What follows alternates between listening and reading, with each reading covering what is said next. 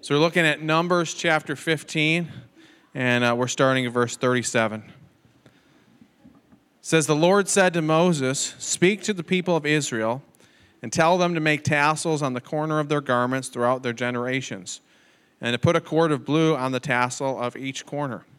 And it shall be a tassel for you to look at and remember all the commandments of the Lord to do them, not to follow after your own heart and your own eyes, which you are inclined to whore after so shall you remember and do all my commandments and be holy to your God. I am the Lord your God who brought you out of the land of Egypt to be your God. I am the Lord your God. Well, a couple of months ago, I got up one morning, it was Sunday morning, and uh, I had a suit that was in my closet that someone had given to me, and I had never worn it before. So I thought, oh, what the heck, I'm going to wear the suit today. And I guess I was surprised at people's reaction to me wearing a suit. And if you don't regularly attend here, I don't, uh, it's very, very rare that I wear a sports jacket or a suit. Uh, usually it's just weddings and funerals. And it kind of took everybody by surprise. And nearly everybody that I met that morning said something about me wearing a suit. And it also seemed to make some people feel a little bit uncomfortable. Like, why is he wearing a suit? Like, what, what's going on? Is there, is there some special announcement? Is something wrong? Did someone die? Like, what's the deal that he's wearing a suit? And I don't know, it just, it seemed like maybe people listened a little bit more attentively that week as well.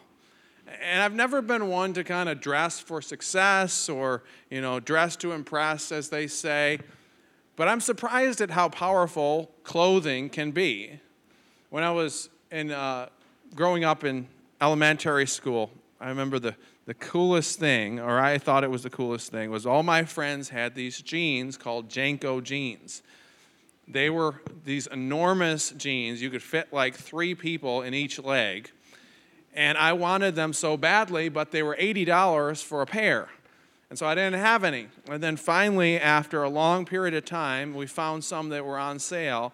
And I remember you know, putting those jeans on and walking around, and I thought I was the coolest person in the world because of these ginormous, horrid looking jeans.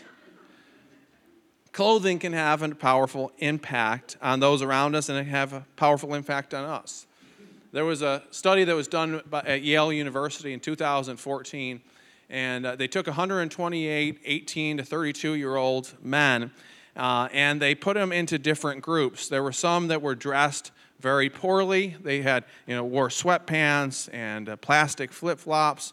Then there were some that were dressed really well in suits uh, and ties and everything. And then there were some people that were control group that just kind of were somewhere in the middle. And then they had them engage in kind of mock negotiations. And what they found was the people uh, who were dressed poorly averaged a theoretical profit of $680,000 the people in the control group averaged uh, a profit of $1.58 million, and the group that dressed in suits imagined an average profit of $2.1 million. And the co author of the study looked and kind of analyzed these negotiations, and they determined that the people who were dressed poorly often deferred to the people who were dressed well. And the people that dressed well had more confidence and they were willing to kind of hold the line more because of what they were wearing. There's another study that was done where they found that uh, people who dressed in suits and nicer clothes tended to have uh, better abstract kind of CEO type thinking, less concerned about the details. They, did, they concluded this they said people who wear that kind of clothing feel more powerful. When you feel more powerful, you don't have to focus on the details. There's a study that was done by the Kellogg School of Medicine, and they de- determined that researchers did, be- or, or, students did better on test uh, measuring accuracy and attention span when they were war- wearing a white lab coat. White lab coats are often, you know, associated with science or doctors, and so when students had the lab coat on, they tended to do better on attention accuracy. But what was interesting is they changed it for some of them, and they told them that for some they just had them wear it, didn't say anything, but for some they said, uh, this is actually a painter's coat. And for those people who were told it was a painter's coat, there was no difference in their uh, performance on these measures. There's a university professor named Karen Pine, and she asked students to put on Superman t shirts. And she wanted to know if that would impact how they interacted with one another, how they thought about themselves. And she found that the people who had Superman shirts on thought that they were stronger than people who didn't have Superman shirts on. They rated themselves as more likable, superior to other students. When asked to estimate how much they could physically lift, they said they could lift more than uh, students in a control group. Pine also did another study where she discovered that women tend to wear certain types of clothes when they uh, are depressed versus when they're happy. Uh, she found that there was three items that were, women were, were most likely to wear uh, when they were depressed a baggy top, jeans, or a sweatshirt or jumper. Most likely things that they would wear when they're happy would be a favorite dress, jewelry, and uh, jeans could go both ways. She says this on that study. She says this finding shows that clothing doesn't just influence others, it reflects influences the wearer's mood too. Many of the women in the study felt they could alter their mood by changing what they wore. This demonstrates the psychological power of clothing and how the right choices could influence a person's happiness. And she says something else elsewhere. She says something insightful. She says that not only that we are what we wear, but we become what we wear. So, given kind of that background and kind of the power that clothing can have, uh, it kind of makes a little bit more sense why God would tell the Israelites what they should wear. He, in, in essence, gives them a little bit of a dress code. Now, when we think about this passage, it seems so silly and so um, almost foolish. Like, why would God tell the Israelites to wear tassels that have a strand of blue on them? But in that day and age, tassels had a special significance. Tassels were actually uh, something that were worn by nobles and people of the higher class. So it was the more wealthy, you know, people who wore tassels as well. And then you think about the blue. Uh, why did why did he say that there should be blue? Uh, according to one scholar named Gordon Wenham, uh, these the blue represents royalty and divinity. Uh, Blue dye was extracted from a special type of snail, was very expensive, and it was often used in religious contexts in, in the nation of Israel. It was used uh, for the cover for the Ark of the Covenant, it was used in some of the priestly garments, um, and in some other context, religious contexts. And so when you think about tassels that have a blue strand, it had an economic significance. It was people who were more well off, who were of the nobility who wore them. And then it had a religious significance that it represented divinity and royalty used in uh, kind of the cultic aspects of Israel's worship. And so you think about that, and that, it's hard to come up with a parallel today, but I guess the best parallel, even though it doesn't have you know religious significance, is if like a man was wearing a suit and a Rolex, or a woman was wearing uh, a nice dress and, and a necklace or a ring. You know, when you think about that, why would God tell them to wear these things, things that had economic and religious significance? I think that God told them to wear it because He wanted to remind them who they were. He wanted to remind them where uh, they had been brought from. I think God wanted to remind them that they were a kingdom of priests, that they were a special holy nation. He tells them, I am the Lord your God who brought you out of Egypt to be your God. I am the Lord your God. See, our actions flow out of our identity. And I think God uses this reminder of these tassels, these clothing, to point people to the fact that you're changed people. You're holy people. You're not slaves anymore. And I want you to live in accordance with your identity. Our actions, our behavior flows out of our identity. Oftentimes we think our behavior creates our identity. That's kind of the cultural viewpoint. But in God's economy, our identity, our actions flow out of our identity. You know, we're, we are sinners, so we sin. God changes us, and then He calls us, hey, all right, I've made you holy. I've declared you holy. Now live in accordance with that holiness.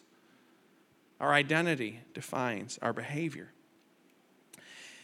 And God has changed the people of Israel. God has made the people of Israel a holy, special na- nation. And, and God uses the contrast between who they were or who they had a propensity to be and who God is calling them to be. He uses the language of sexual infidelity. And in essence, he says, You have a, a tendency to go your own way. Literally, he says that you'd have a tendency to whore around. But I've called you to be a special, holy people. And so I believe God is reminding the people with this physical reminder, these tassels. Every time you see that, remember who you are, remember what I've called you to, and live in accordance with that. Keep my commandments. There's a movie called Cinderella Man, and uh, it's set in the Great Depression. It's about a boxer named James Braddock. And uh, James Braddock was a, a, great boxer, but he, his career was kind of cut short by, by some severe uh, injuries and arthritis. And uh, he kind of leaves boxing for a while, and then he decides he's going to kind of get his way back in. And, and he, and he works hard and trains and trains and he goes back into the ring and he's just winning fight after fight after fight.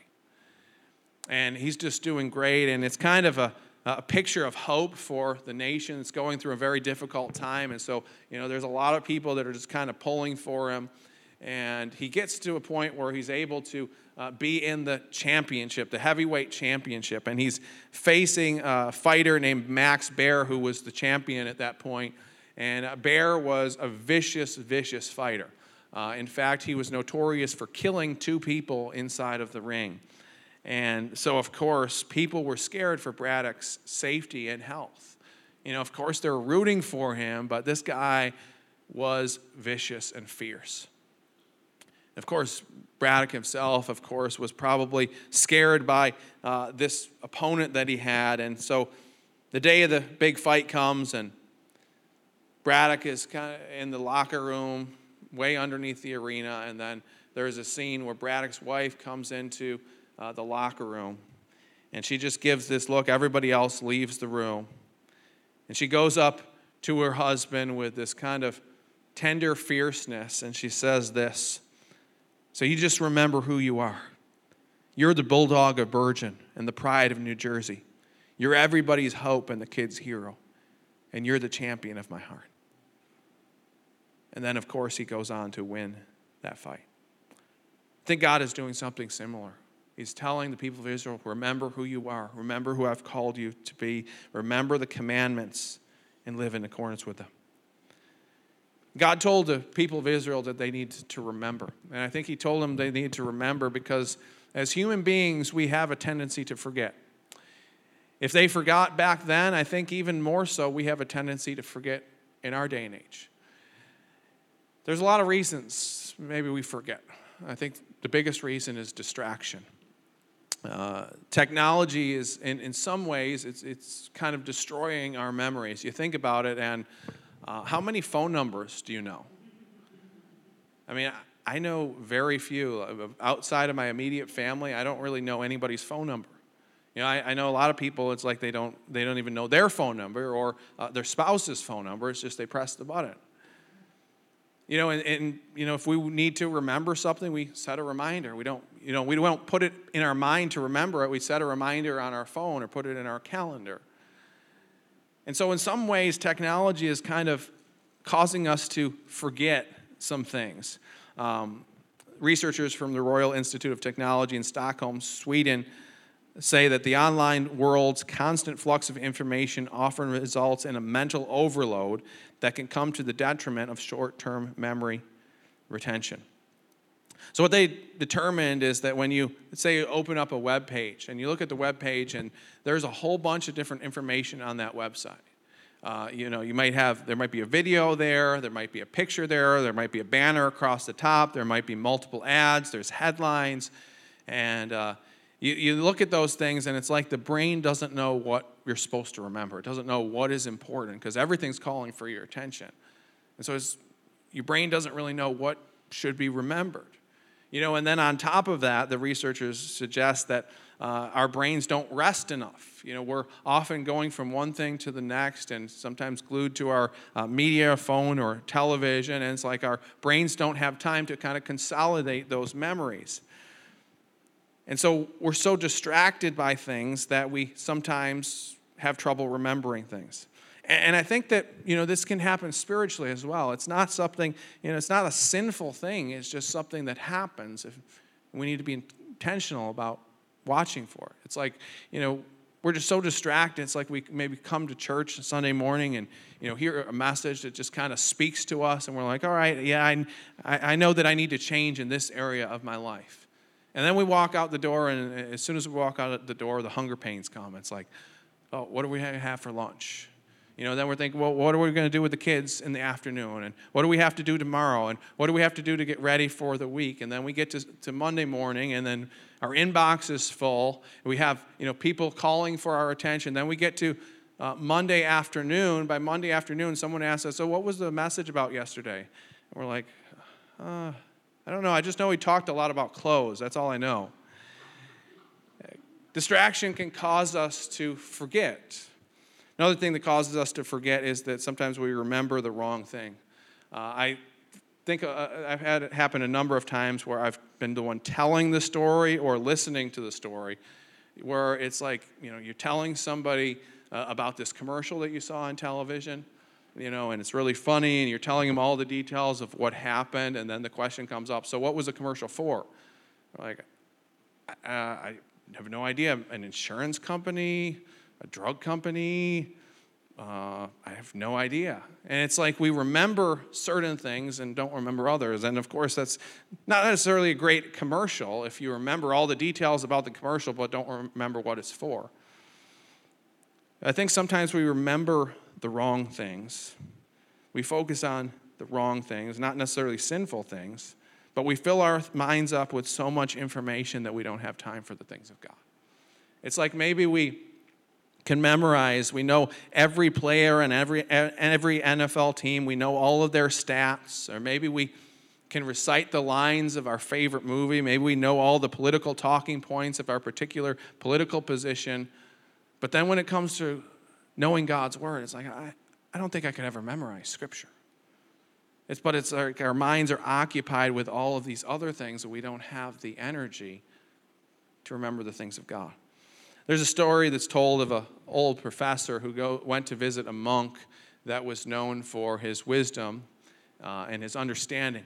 And so the professor walks into the temple, and the professor, he just wanted to tell the monk all of his theories and achievements and accomplishments and all these things, and he just starts talking and talking and talking and talking. The monk can't get a word in edgewise. So, after a few minutes of, of the monk just kind of listening to him talk about his accomplishments, he asked him, So, uh, would you like a cup of tea? He said, Sure, I'll have a cup of tea. And then he just kept talking, talking about his accomplishments, talking about all of his theories and propositions. And so the monk brews the tea, pours the tea, and it goes up to the top, and then the more, monk just keeps pouring it, keeps pouring it. Finally, the professor looks and says, what are you doing? Don't you see that it's overflowing the top? The monk replied and said, This cup is like your mind. It can't take anything new because it's already full. Sometimes we have trouble remembering because we remember the wrong things. Final reason I think we sometimes forget is kind of this, I'll call it out of sight, out of mind syndrome. It's like we forget something because it's not in the forefront of our consciousness. Uh, there was a man from uh, Sweden a few years ago who actually lost his boat, forgot about his boat. Uh, apparently, he left his boat in the harbor for two years. Uh, nobody knew whose, whose it was. Um, and apparently, he thought that he had sold it. What's remarkable about that is it was worth $108,000. I don't know what he thought he did with the money from that, but it was out of sight, out of mind. It was like in, it was there. He moved on, forgot about it. Or there's a guy uh, from Germany who parked his car and thought that he lost his car. Eventually, he thought that it was stolen. He reported it stolen in 1997. Two, 20, uh, about two decades later, they found the car. It was exactly where he had left it when they went to do some construction work. But he put it somewhere, forgot about it, thought it was gone. And I think we can do something similar spiritually as well. It's like as soon as we're outside of our devotions, As soon as we're done reading our Bible or spending a few minutes praying, it's like it's gone. It's like it doesn't impact our life anymore. It's like out of sight, out of mind. So, those are some reasons maybe we forget the things of God. So, then the question comes so, what does this mean for us today? Uh, am I suggesting that we should walk around and wear tassels?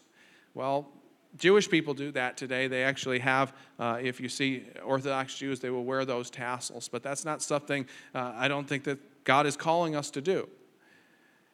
But I think this passage shows us that God is calling Israel to keep the commandments of God at the forefront of their mind, not to let it go by the wayside. In the book of Deuteronomy, chapter 6, God puts it even clearer. It says, You shall love the Lord your God with all your heart, with all your soul, with all your might. And these words that I command you today shall be on your heart. You shall teach them diligently to your children, and shall talk of them when you sit in your house and when you walk by the way, and when you lie down, when you rise. You shall bind them as a sign on your hand. They shall be as frontlets between your eyes. You shall write them on the doorposts of your house and on your gates. And so God tells the people of Israel remind yourself of the things of God. Do whatever is necessary. Put it on your doorpost, put it on your arms, because you have this propensity to forget. So you need to do whatever you have to to remember. I think God calls us to do the same thing. We need to do whatever is necessary to keep the gospel at the forefront of our mind. I think this is one of the greatest challenges for us as believers in the world that we live in. To not just have Christianity and Jesus be a part of our life, but to be our life. To not just confine Jesus to Sunday morning or to our devotions, but to allow him to permeate every portion of our heart. The book of Romans, Paul says this. He says, But put on the Lord Jesus Christ and make no provision for the flesh to gratify its desires. Another word to translate put on is to clothe. Paul says, Clothe yourself with Christ. Put on Christ. Make him be the, at the forefront of your mind. Do whatever is necessary to make the gospel the center of your heart. So, how do we do that? Well, I think it looks different for each person. There's no prescription in the scripture for how to do that. For some of us, maybe we need some kind of physical reminder to help us with that. Maybe, you know, maybe it's wearing a cross necklace or a bracelet. Uh, maybe it's putting a Bible verse on our mirror so that when we're getting ready, we see that Bible verse and reminded of the things of God. Maybe it's putting sign a scripture verse on our wall at work. Maybe it's setting a reminder on our phone to pray or to be reminded of the things of God. Maybe it's following a devotional reading plan, getting into God's Word, getting into Scripture. Maybe it's talking with other believers. It can be so helpful to talk about the things of God with other believers. Oftentimes, you know, we get together and we talk about, you know, the weather or the bills or whatever the case may be. But talking about the things of God can bring them to our remembrance, help us to apply those things to our life. Another thing, eh, you know, we talked about the app and uh, the church app, and uh, one reason for that is to help us grow together and help us to put the things of God at the forefront of our minds, and specifically that digging deep scripture reading. It's like, you know, not just leaving uh, God's word to Sunday morning, but getting in God's word each and every day. And it's just, we've made it as easy as possible to go in there and try to uh, just apply the things that we're learning to our lives and getting God's word. There's a lot of different things that we can do, but I think all of us, we need reminders because our hearts have a tendency to drift. Our hearts have a tendency to forget the things of God and to focus on things that don't matter. And so this passage is a reminder that we need to do whatever is necessary to put Christ at the center of our lives. There's a man by the name of Alan Kraft, and he uh, talks about how he was trying to drink more water. And uh, he talked about how for his, uh, his age and for his weight, he needed to have like 16 cups of water a day. And so he goes to work and he brings this pitcher. And he puts that, uh, that pitcher on his desk. And it was a reminder to him that each time that he passed there, he had to fill up his water, uh, fill, fill up his water cup. And talks about how that experience reminded him that he had to be intentional if he was going to be hydrated. He continues and says this I had to stop periodically in the midst of my busyness to become aware of my body's need for liquid. Take a few moments to drink a glass of water. In a similar way, to drink deeply of Jesus is to build into our lives frequent moments in which we intentionally stop and become aware of his presence with us, allowing him to hydrate our soul no matter where we are or what we're doing. This intentionality is often referred to as practicing the presence of Christ.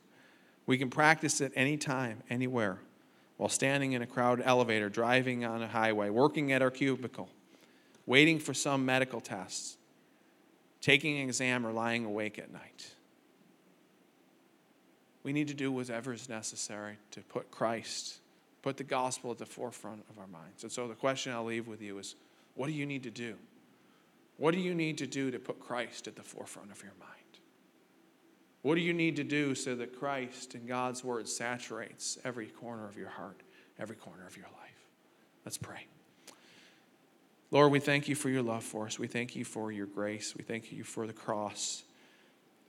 We thank you that because of the cross, you changed our identity. We're no longer headed for an eternity separated from you, but we're chosen, we're loved.